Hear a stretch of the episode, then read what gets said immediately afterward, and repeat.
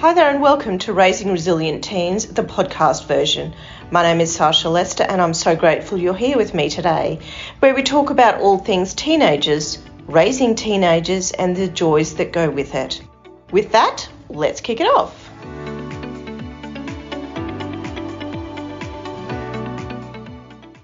Hello there, and welcome back to another podcast of Raising Resilient Teens. My name is Sasha Lester, and today we're going to have a little bit of fun. We're going to talk about teenage dating. Let's start off with some questions. Is your teenager dating? Simple one. Do you know if your teenager is dating? Do you know if your son or daughter has a potential love interest on the side? How young was your teenager when they started dating, or when they started seeing someone, or when they had their first kiss? Do you have that relationship with your teenager that they will tell you this stuff, or even if they don't, that when you find out about it and you talk to them about it, they don't immediately shut you down and go, oh my God, no, no, no, no, that didn't happen. As a parent, are you ready for your child? Because let's face it, they're always our children. Are you ready for them to have a boyfriend or a girlfriend? Did your teenagers kind of just morph into the dating scenario? Or was it a, Mum, I've got a boyfriend. Fred's my boyfriend. Thinking back to like when when I was a teenager, you know, many moons ago, do kids actually even get asked out anymore? Like, do they because I remember when I was going to school, it was the will you go out with me type question. But, like, does that even still happen now?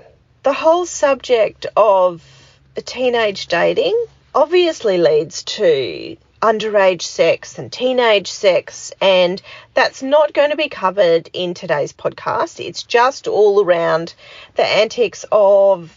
Uh, of your kids actually dating and you as parents accepting that and being okay with that, or not being okay with that, and moving forward with that. So the whole the whole sex scenario that will come back later. I actually can't remember when Harry started dating, and I think, as I might have mentioned earlier, it just started happening. It was as if one minute he he didn't have any interest in any girls whatsoever, and the next minute he did. I was the type of parent that did allow girl friends to come over and hang with him. And there was one particular occasion where this girl came over and they were hanging out in Harry's bedroom. And look, at the location that we were at, his his room had two doors. One was out to um, the dining room. The other one went out to an outdoor veranda. And so both doors were open. Like I could see what was going on. I could see what was happening. And I think I went down and did something in the garden for maybe about five or ten minutes. And I came up and both doors were shut. And I'm like, oh my lord. Anyway, so I burst open the door and the doona was pulled up over them and they were just sitting there like I'd lit- like I'd busted them, literally busted them. I ripped back the doona cover they were still fully clothed, but it was like, you know what? You've been busted prior to being actually fully busted.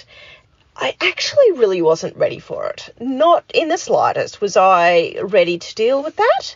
And I just said, look, you know, do you want me to tell your parents about this? Because I'm pretty sure they wouldn't be okay with it. So, how about we just move the whole situation from the bed into the lounge room, or you can go home and I think she actually opted to go home. And then there was another brief moment in time where Harry was dating another lovely young lady, and she lived not too far from us in a huge, beautiful house overlooking the ocean. And in my mind, I was thinking, yes, she's the one. They broke up a few weeks later. I was mortified. I don't think we are ever fully prepared for our children to start dating or even seeing anyone. After I split from my husband around 2011, I'd often go and see this tarot card reader and psychics on a regular occasion. And I was always looking for answers. FYI, they really don't have the answers, only you have the answers. Yet I would go there pretty much regularly every single Sunday. It became a regular occurrence. We'd go and have poffertjes. Harry'd take Addie and walk up and down the markets, and I'd get my tarot cards read. And I'd always ask them to, you know, like, how's my life going and how's my kids going? And I went to this one particular psychic lady. She was up the coast, and we got talking about about the kids in general, but I I remember Harrison in particular, and she said to me that Harry would fall in love with someone special, that he would be okay, that he would rely heavily on the person that he would fall in love with, that this person would be his rock, that this person would drive a ute, and she actually told me that he would have many encounters with the law, but but would be okay. She told me that he would end up being a tradie, to which he is now. He's actually a cabinet maker.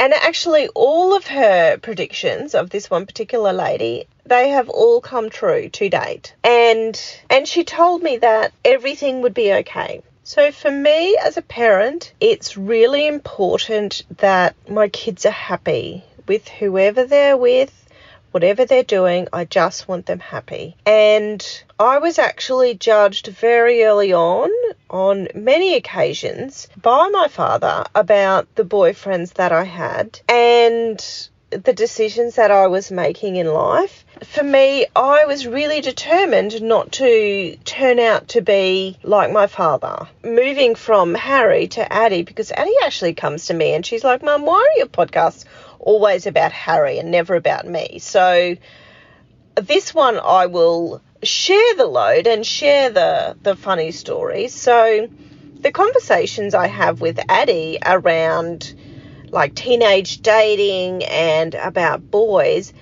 they're really funny because she's at that like she's 14 and a half now, so she's kind of interested but not interested boys at school, they've all got nicknames, and I think this has actually stemmed from me when I was dating. Um, like I was on the Tinder apps and all the other dating apps, and I'd give these guys code names as a way of like, you know, um, I'll just give you a code name until you're worthy of actually having a real name. And that used to be a big joke between my friends and I that oh, you must really like him because now we're talking about him like using his real name. So that was pretty funny. Um, and Addie, she'd come home from school and she'd talk about the boys at school with code names, and it was really, really funny for her to um, to bring that home and to see that follow through because she knew that I didn't know Fred from Barney from Jim. Like code names, I could link them all together because all the stories were the same. So,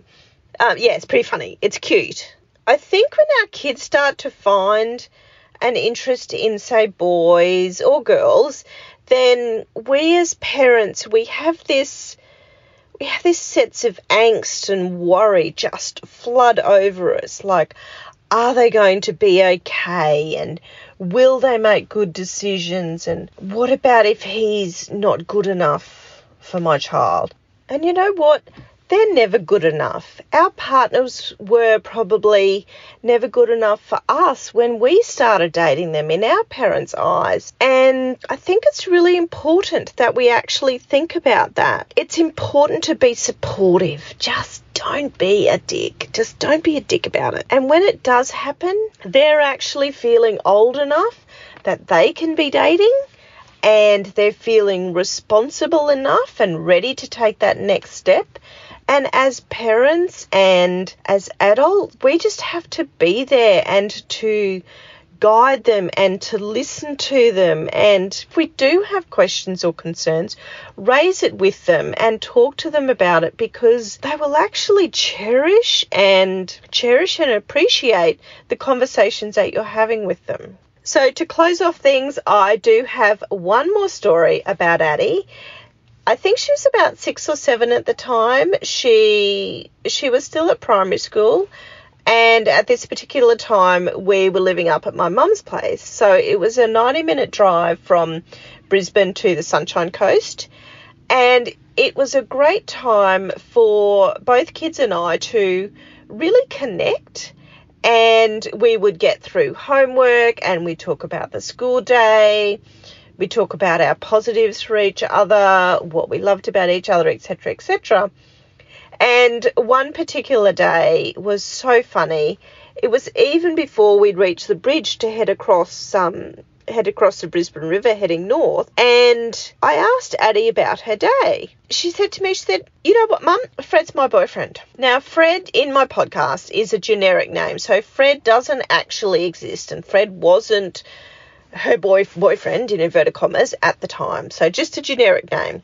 So she pipes up in the background. She goes, You know what, Mum?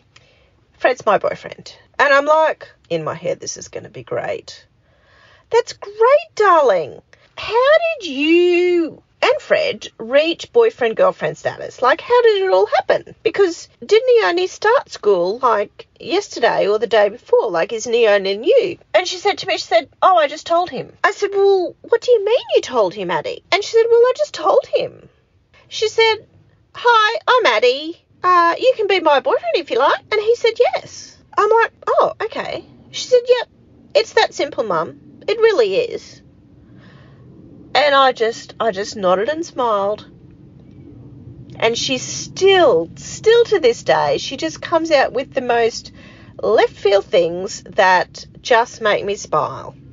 So I'm going to close off this podcast around teenage dating. It's just simple.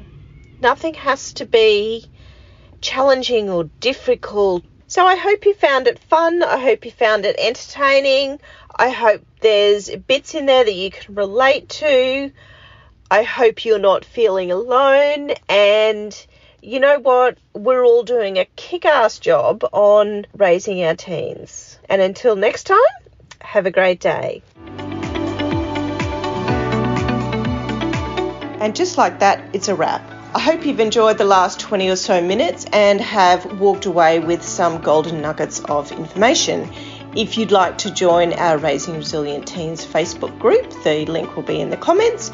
And until next time, ciao!